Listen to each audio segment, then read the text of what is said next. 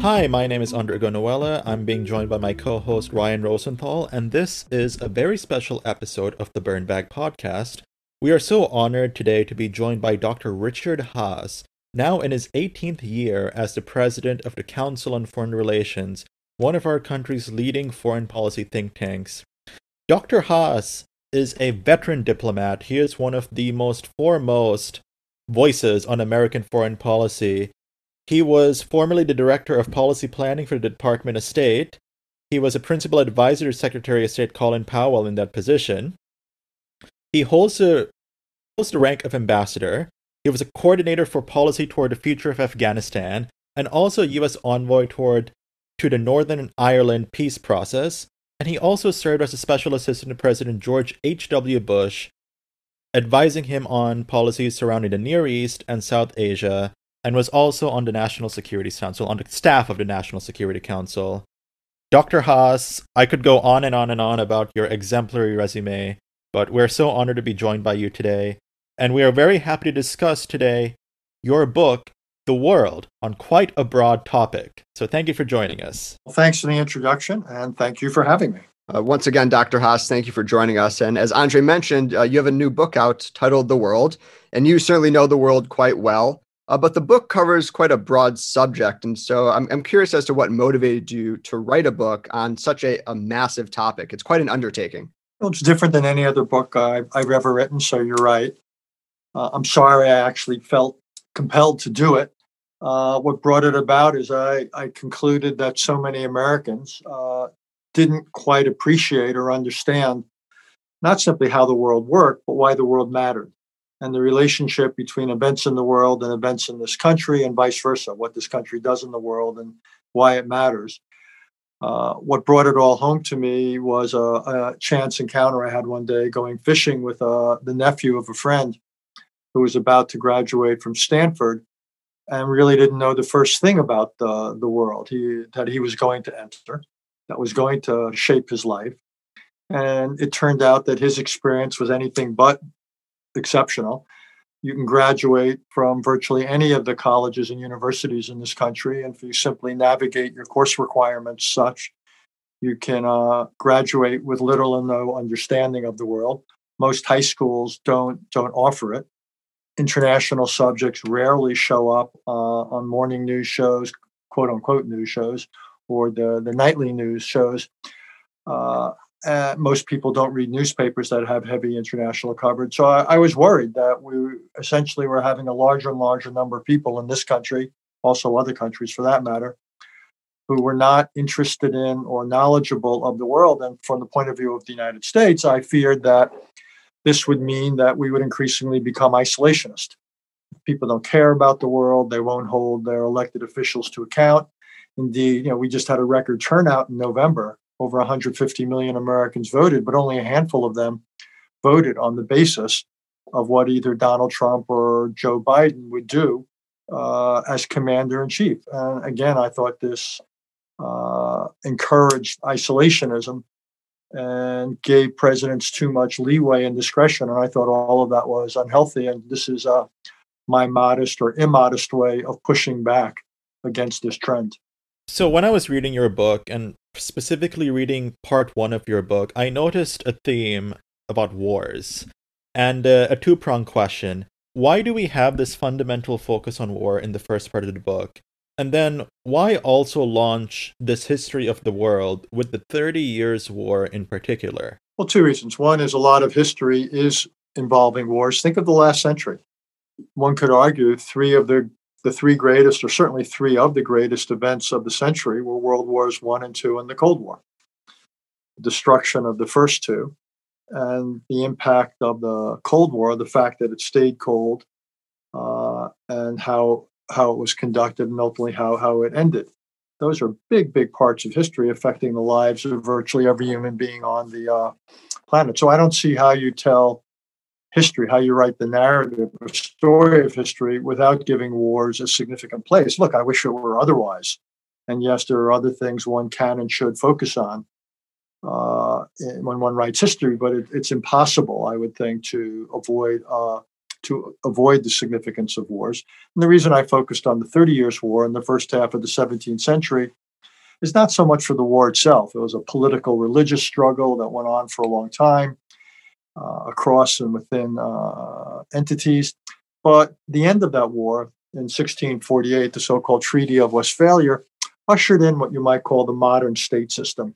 The whole idea that you would have these units in the world called states or countries or nation states, choose your term of art, and that sovereignty would be the organizing principle. Each one would be pretty much free to do as it chose within its borders, and others would, in principle, respect those borders, not attack them, try to change them by force, not meddle within them. And again, this is an idea that's been often violated. But to the extent we have an organizing principle in the world, 3.5 centuries later, that's as close as we come to it. Absolutely. And I think the interesting part of your book is after you provide this necessary context, you also dive into all the regions of the world, or at least many of the regions of the world. And you talk about nearly all of them. But Dr. Haass, are there certain regions of the world that the foreign policy community should be paying more attention to? Are there maybe certain areas that the United States may be overlooking? Interesting question. My initial instinct is to say you can't afford to ignore any part of the world. One of the factors of globalization is that very little stays local for long. So here we are reeling from a virus that began in Wuhan, China. Close to 2 million people around the world are dead as a result. This time the virus began there, but it just as easily could have begun in some other part of the world. Or think of 9/11. In that case, terrorists were trained in Afghanistan. Many of them came, or all of them came, from the Middle East. Another time, there could be another place where they come from or trained. Climate change. You may not be particularly interested in Latin America. I don't mean you two gentlemen, but individuals more broadly. But if you care about climate, look at what's happening in Brazil, the destruction of the Amazon rainforest. That might account for as much as 20% of the world's ability to deal with greenhouse gases. Well, that's an enormous impact on the world. So my point is, my going in position is I'm going to push back against your question. That said, different parts of the world are important for different reasons. I would say in the future, if I had to choose one region of the world to be preoccupied with in the 21st century, say for the next 3, 4, 5 decades, it would be Asia, sometimes called the Asia Pacific, the Indo-Pacific. But think about it, that's where most of the people in the world are, China, India, other countries. It's where the great powers, the United States, China, Russia, Japan, India, all to one extent or another interact. It's the bulk of the world's economy. A lot of this wealth will be turned to military might. So if I were pressed and you asked me, what is the part of the world most likely to write the bulk of the world's history going forward in the 21st century, I would say Asia. And that's by contrast with the 20th century, when a lot of the world's history was written in Europe. It was the dynamics of Germany, France, Britain, again, the United States, Russia, and the Soviet Union that wrote a lot of 20th century history. I want to take the next few questions and really sort of dig into some of these regions as you discuss in the book, specifically as you talk about Asia. In your chapter on South Asia, you note that the region is plagued with uncertainty. You emphasize the Indo-Pakistan conflict, in addition to some commentary on Afghanistan as well. But when we're talking about South Asia and East Asia and the uncertainty in South Asia, how does our policy and view of South Asia actually grapple and interact with our approach to East Asia and this larger question now of U.S.-China relations? Yeah, it's a good question. I think for a long time, we tended to see South Asia largely as South Asia. And we saw India very much. We used the expression we use, hyphenated with Pakistan, Indo-Pakistani, this or that. And I think what's different now is while that's still true to some extent, whether you're looking at Afghanistan, India, Pakistan, their dynamic, or Bangladesh or what have you, increasingly, we see South Asia as if you were taking a step back from the globe or the map, and much more tied to the Asia Pacific, to what you call East Asia. And that's in part because of the Sino-Indian relationship, where we've seen friction and violence in recent months. They're the world's two most populous countries. It's a question of when, not if, India will overtake China. China's, say, the world's second largest economy. India is now the fifth. China, though, also has a very close relationship with Pakistan. So the old Indo-Pakistani relationship obviously now has elements of a triangle and even a quadrilateral, because the United States has moved closer to India. We have much more of a strategic relationship. So whether you're looking at economic issues or even more perhaps strategic issues, diplomatic issues, it's increasingly hard to artificially segment South Asia from East Asia and the Pacific. And my sense is that will only become more so going forward. Again, in this global age, whether you're looking at benign aspects of globalization like trade and tourism, or you're looking at things that are anything but benign, from terrorism to conflict, what have you, I think the trends are going to be that regions will be less distinct and will be more affected by forces coming in from the outside, and in turn will themselves affect other parts of the world more.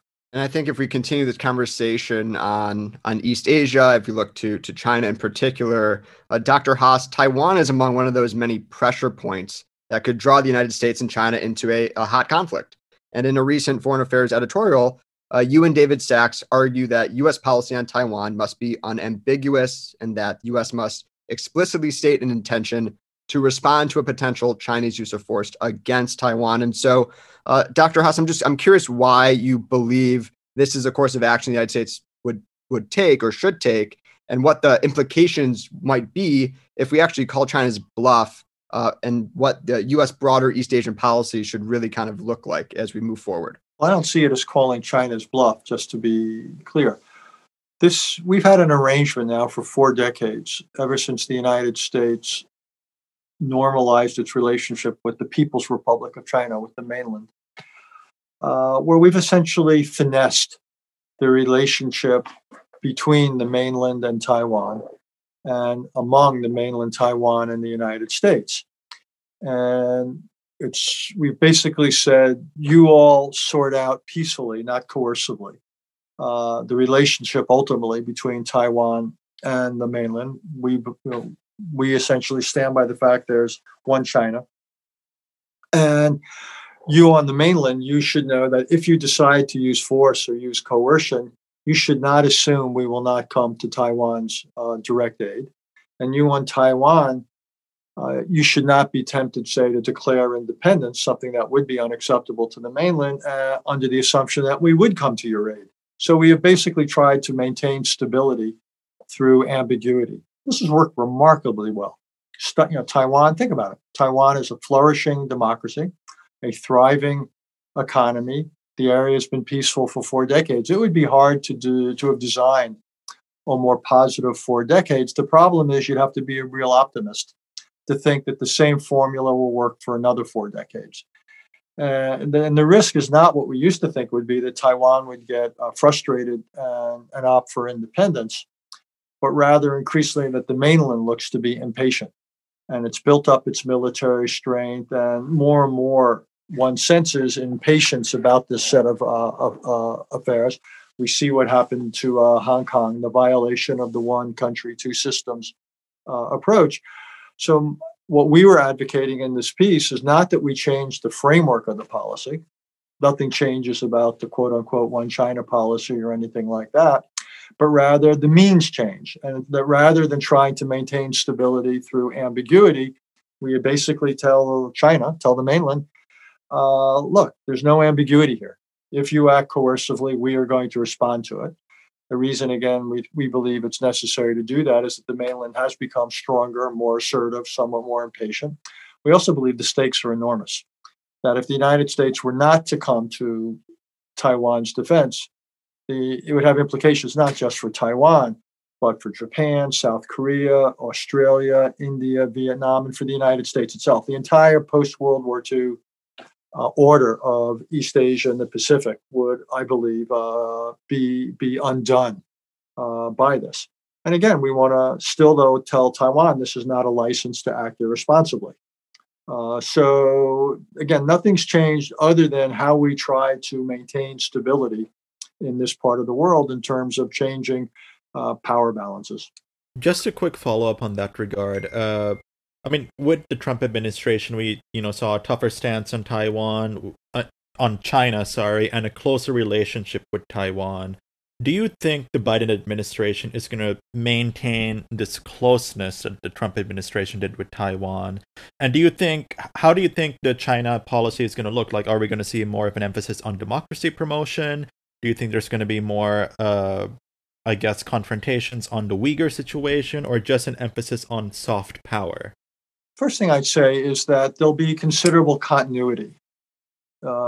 One doesn't expect a lot of continuity between the Trump and the Biden administrations on anything. But there'll actually be more continuity probably than change when it comes to China policy. And I think the reason is there's been a real change in the United States across party lines over, say, the last 5 or so years. And it's in reaction to Xi Jinping's China, which is more repressive at home, more assertive in its foreign policy, and has not evolved in ways economically that people had hoped for and or anticipated when the United States, for example, championed China's entry into the World Trade Organization. There's real disillusionment with what China has become. So you see much more pushback across party lines. Already, the Biden administration has, on several occasions, been quite forceful in its criticisms of China for what it's doing vis-a-vis the Uyghurs, for Hong Kong, for theft of intellectual property, for trying to intimidate Taiwan, very strong statements of support for Taiwan. So my guess is what we'll see again is a lot of continuity. We'll probably see more emphasis on human rights and democracy-related concerns. I don't think, though, you'll see anything like the calls you saw from the previous Secretary of State, Mr. Pompeo, that were tantamount to regime change, basically challenging the Communist Party and Xi Jinping personally. I don't think you'll see any repetition of that.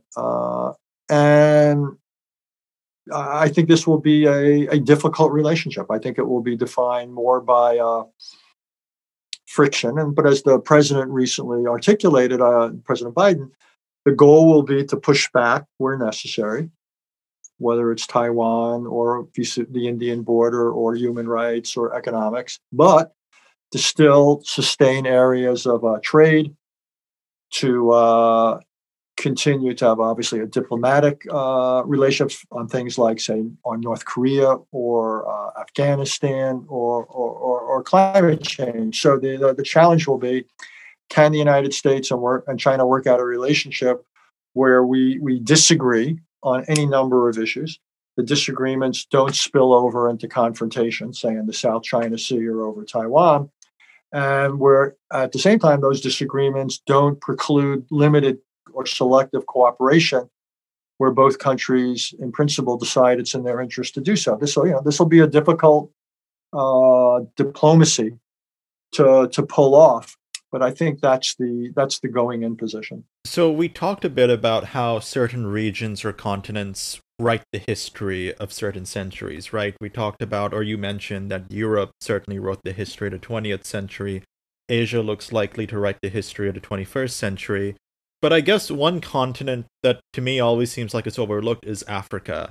In your book, you note that Africa's population will grow from 1.1 billion to 3.9 billion by 2100, just in about 80 years. And this will eclipse other populous regions of the world.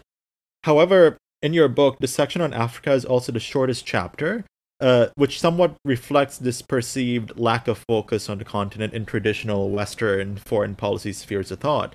And you note that the future of Africa is likely to be uneven. What opportunities does the continent present in your view?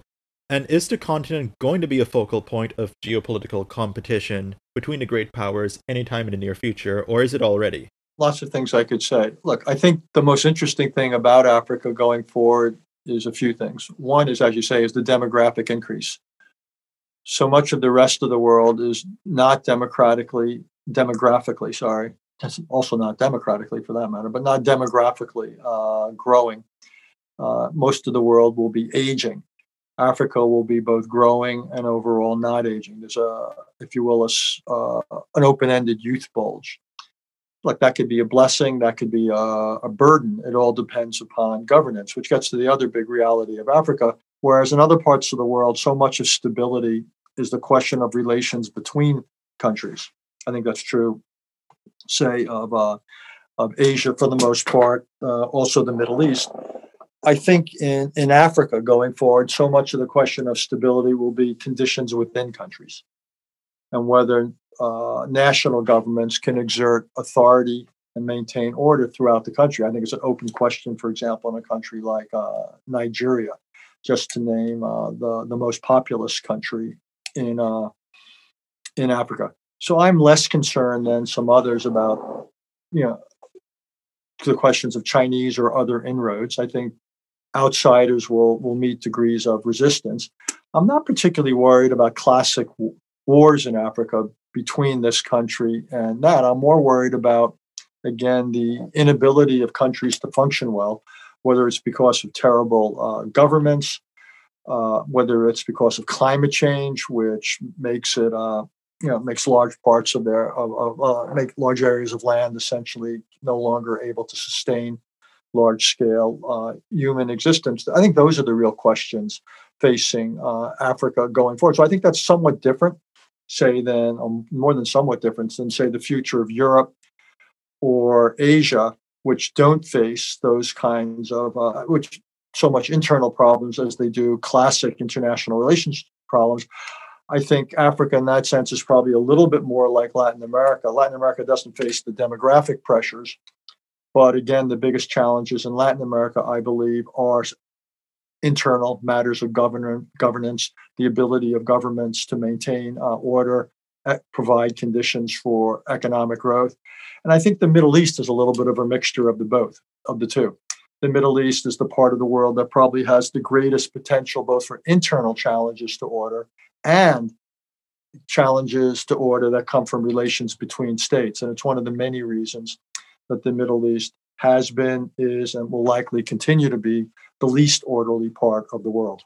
Absolutely. And I'm excited to kind of get your thoughts a little further about the Middle East, but I want to talk about Europe first, just because you talked about the future of Europe. And I think there's many factors probably worsened by the coronavirus pandemic that have kind of put the state or the future of the European Union in flux. And so, Dr. Haass, in your opinion, is the EU on the cusp of strengthening itself? Is it going to fall apart?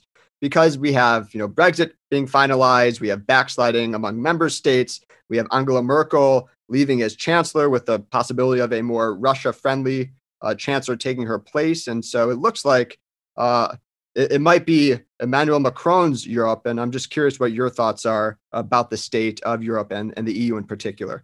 Yeah, I go back and forth on this. If you had asked me this question 2 years ago, I would have been more pessimistic than I am now, interestingly enough. I think COVID has, ironically enough, perhaps counterintuitively enough, has in some ways strengthened Europe. And that is because European institutions, trans-European institutions like the European Central Bank, the European Commission have stepped up. Franco-German cooperation has increased. So in that sense, the fabric of the EU is stronger. Brexit, the reality of Brexit in some ways wasn't as bad as the threat of it. Other countries have not followed suit. It's been such a miserable experience for the UK that other countries are not queuing up to do their version of Brexit. And I think the UK will suffer more than the EU as a result of the divorce.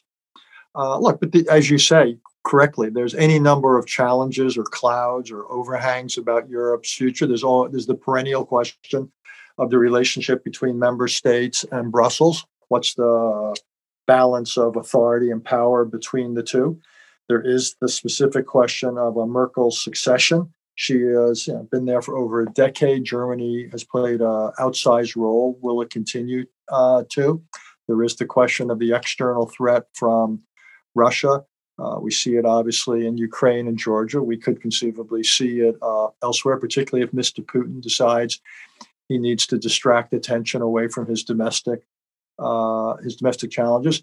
Mr. Macron faces a severe internal challenge politically. It's not clear he's going to be reelected. So I think there's big questions over Europe. I don't mean to in any way underestimate them. I'm just saying that compared to 1 or 2 years ago, I feel slightly better, but that's not to be confused with sanguine.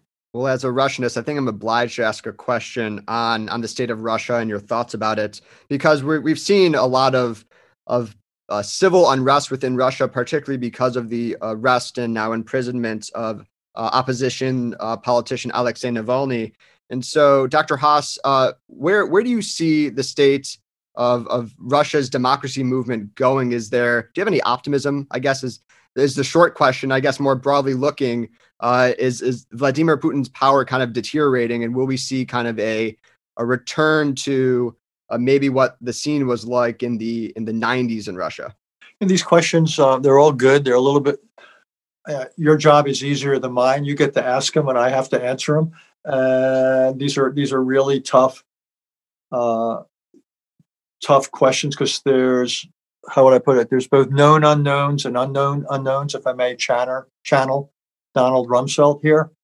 Look, I'm impressed by the degree of protest and pushback we see in Russia. There's a lot of brave people there. They know they are risking life and limb, be it from the police in the streets or from prison. I mean, you just have to admire the bravery and just how many people have come into the streets. I also think it reflects Mr. Putin's failure as a leader of developing a Russian economy and a Russian society. It also, I think, is a reflection of Navalny's ability to focus attention on corruption. It's an issue that a lot of people get. There's nothing abstract about it. They see the pictures and the videos of these fancy houses on the Black Sea, and they get it. And at the end of the day, what is Mr. Putin's system of governance so much as a kleptocracy? And he and several dozens of his cronies have made out well, and the society as a whole has not. That said, I'm not wildly optimistic. I'd love to be wrong. And good news is I often am. But it's hard to be optimistic, because when you study the history of popular protest, and I've looked at it, say, against other authoritarian regimes during the Cold War, say in Eastern Europe, against China in Tiananmen Square, and so forth, the authorities tend to prevail if two things are present. One is the ruler is really, really strong. And second of all, that he, or conceivably she, but he usually has the loyalty of the security forces, and they are willing to kill their fellow citizens. Now, where we've seen two successful overthrows in the modern era, one is in Iran in 1979, and the Shah was indecisive, and ultimately the security forces wouldn't turn on their fellow Iranians to defend the Shah, and the regime fell, and we had the Islamic Revolution in 1979. And then years later, you had People's Power in the Philippines. And Marcos was, again, a leader who was shaky, had no resolve. He was ill, as you may recall, with all sorts of kidney-type issues. And again, the security forces wouldn't ultimately mow down their own people. And again, you had a Navalny-like figure in the streets of Manila. My concern about Russia is Putin is willing to stand tough. And so far, at least, I see no sign that the security forces are wavering. So again, I'm impressed by the scale, regularity of the protests. Mr. Navalny, though, is going to be in prison, it looks like. I think Putin is trying to practice what you might call political decapitation. So we'll see what happens. But at the moment, at least, I can't sit here and give you the upbeat answer I would like to give you. But like I said, I hope I'm wrong. Let me say one other thing. I think what this also, though, does suggest is that Putin has made no progress in institutionalizing Putinism. So we may not see the kind of political change we'd like to see in Russia now. Putin may be too strong for that. But it also suggests to me that his ability to institutionalize Putinism is unlikely, and that after him, there could be a real scramble or struggle for political power. And I can imagine a whole range of outcomes at that point. I don't just mean in the way of personalities, but really political systems. And I think there could be real challenges to the cohesion of the country. So I want to talk about some issues related to the pandemic. But before that, I just want to touch on one region that we haven't talked about, but mentioned briefly, the Middle East. As we're sort of drawing down the U.S. presence there in some respects, do you think the Middle East is going to continue to be defined by this proxy conflict between the Saudis and the Iranians? Do you think the future of the Middle East, at least for this century, is going to be sort of immersed in ethno-religious conflict? What's your take on the future? Yes, is my answer. I don't see that the Middle East has what you might call the preconditions or prerequisites of order. And as I said before, what I think makes the Middle East depressingly different is that it faces a present and conceivably a reality, most likely a reality, in which it faces both threats within countries as well as between and among them. So the answer to your question is both. I think you now have this axis of Iran with its various partners and proxy forces around the region against the Sunni Arabs and also Israel. And you see countries like Yemen, Syria, Libya, slightly different way, Lebanon, unable to build a society that is in any way resembling what we think of as a normal society. I could see both of those sets of realities continuing.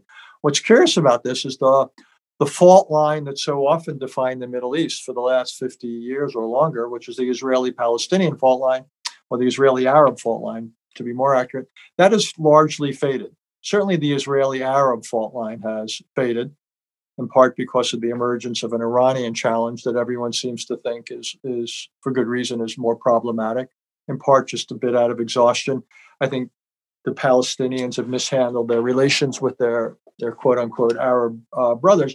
Now, the Israeli-Palestinian fault line still remains, but that's less of a security fault line than I think in some ways it becomes a demographic and political fault line.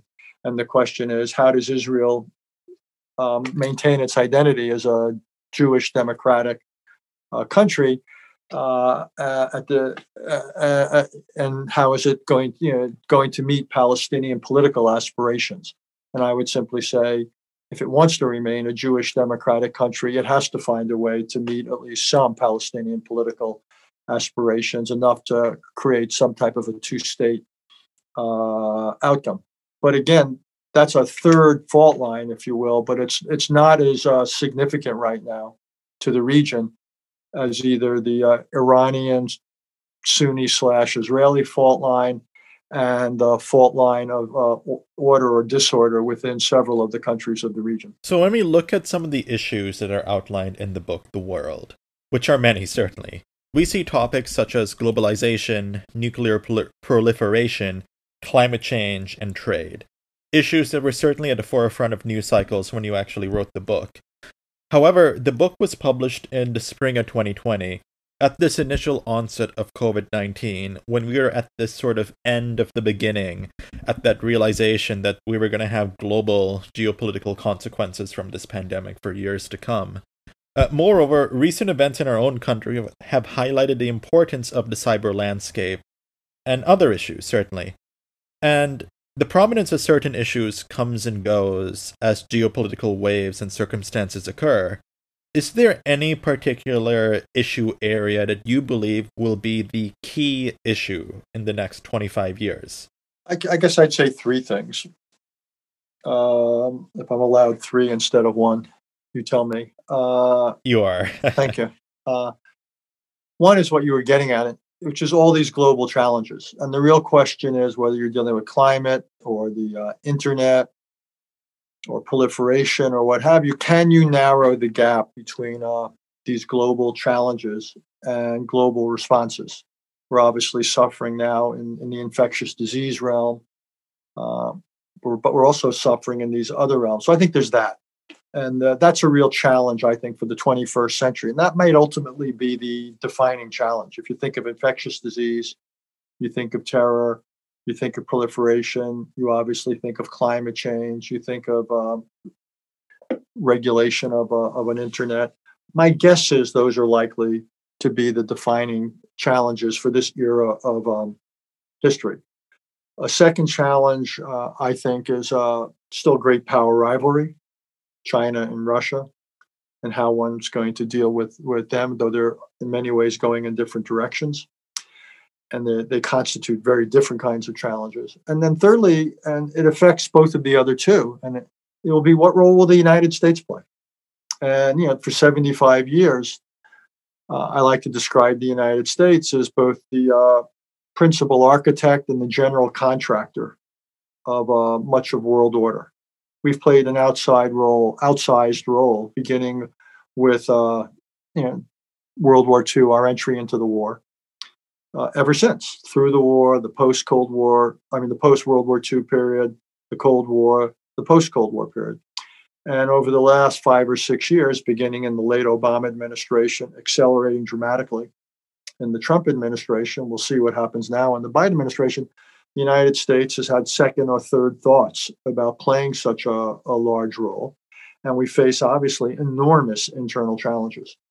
So if you add all this up, these growing global challenges, the more familiar challenge of great power rivalry, though China does pose a very different kind of challenge than the Soviet Union did, and now real issues about America's willingness and ability to play a significant world role, I'm hard-pressed to say which of these three is going to emerge as defining, but any one or two or all three of them could. All three are deeply concerning, and I think one in particular, this idea of a world order, which is the last chapter of your book, that being the quote-unquote liberal world order.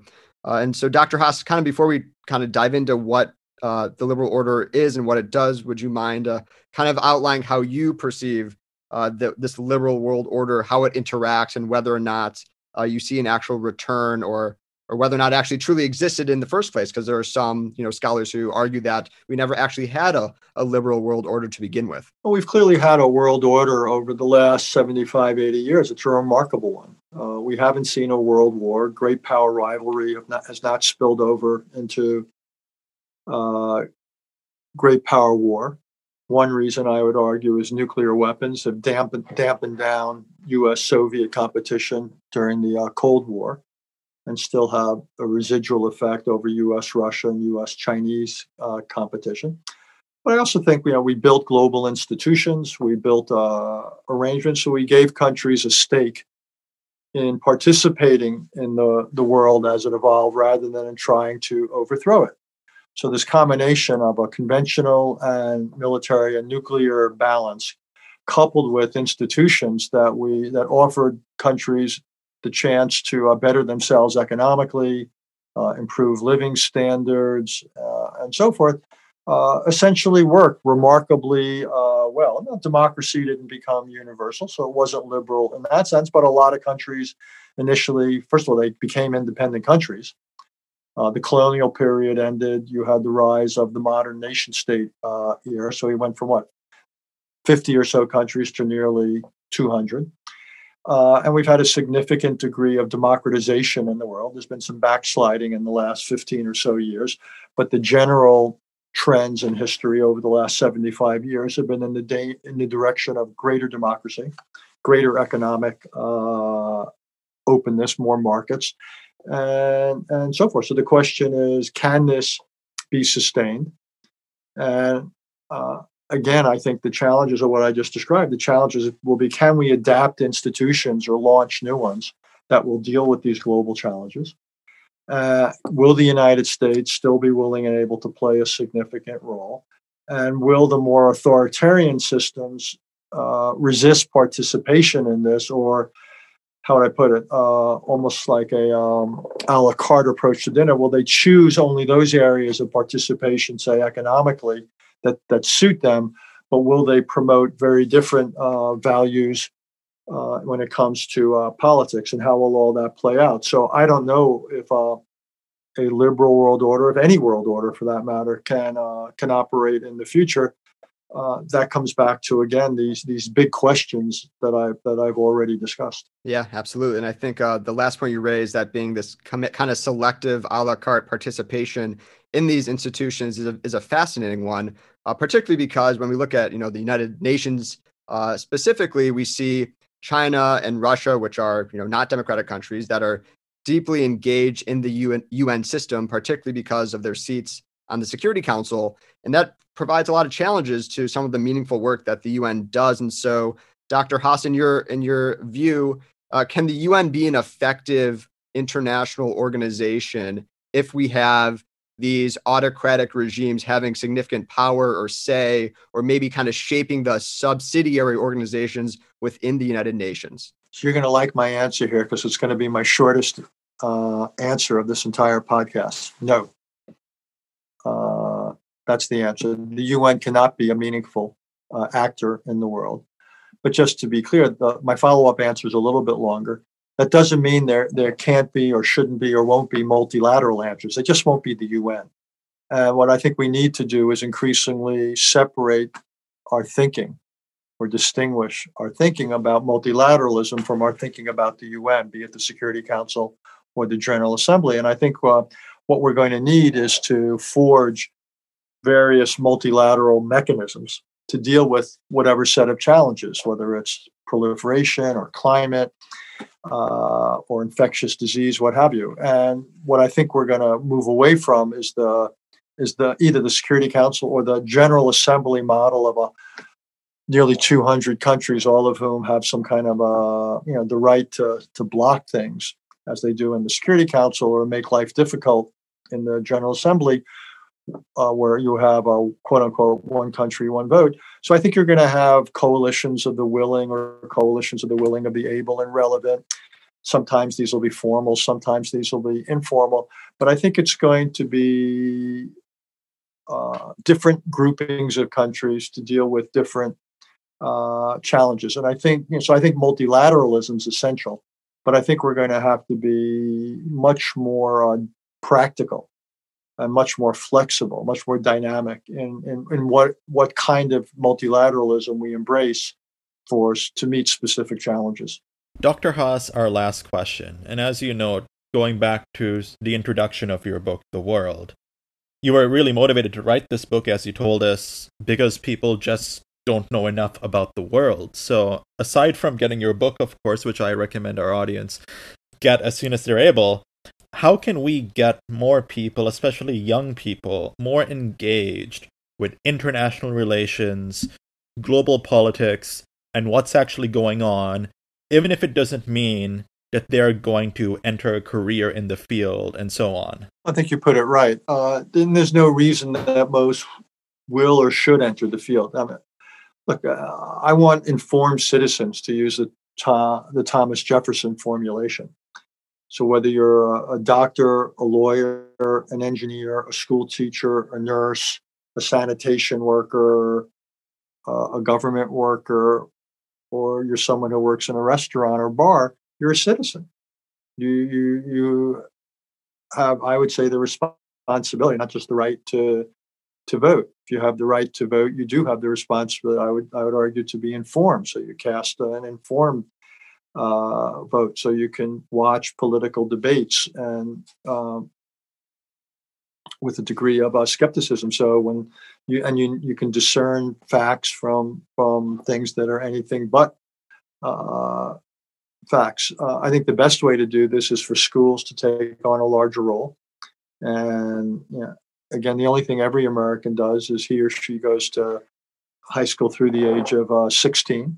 So I would think public investment in our public schools is critical. Then, though, millions of people obviously graduate high school, millions more go on to college. So to make you have to have core courses, required courses on both domestic civics as well as what I would call global civics, I think should become the norm in both high schools and colleges. I don't think anyone should graduate from a high school or a college in this country without having under his or her belt the basics of American democracy and the basics of the world and our relationship with the world. I don't see how you can be prepared for a 21st century life, prepared to be a citizen, an informed citizen without that. Then, you know, then you've got to hope that people take advantage of certain things. There's, great websites. I'd like to think our own is CFR.org. Great magazines like Foreign Affairs, really good magazines also like The Economist, The Atlantic, The New Yorker, certain shows on radio or television that are informed. You know, people then have to avail themselves of those resources. What I'm hoping is if more people are exposed to civics and global civics in high school and college, they will be more likely to read or tune in to these various offerings once they're no longer students. So I think that's the biggest hope for the society. And I think what we've learned the hard way in recent years is American democracy and America's world role are vulnerable unless we do better at this. And on that note, Dr. Haass, I want to thank you very much for such a fantastic conversation. We really appreciate your insights. And as Andre said, I encourage all of our listeners to check out your work. Go ahead and read his book, The World. It's a great read. It's an easy read. I very much enjoyed it. I know Andre did as well. And be sure to follow Dr. Haass on Twitter @RichardHaass. Dr. Haass, once more, thank you, sir, for joining us today. We appreciate it. Thank you, Andre. Thank you, Ryan. Thank you for today. And thank you for doing this podcast. Stay well. To hear other fascinating conversations, subscribe to the podcast and follow us on social media @BurnBagPod. Thank you for listening. This is the Burn Bag Podcast.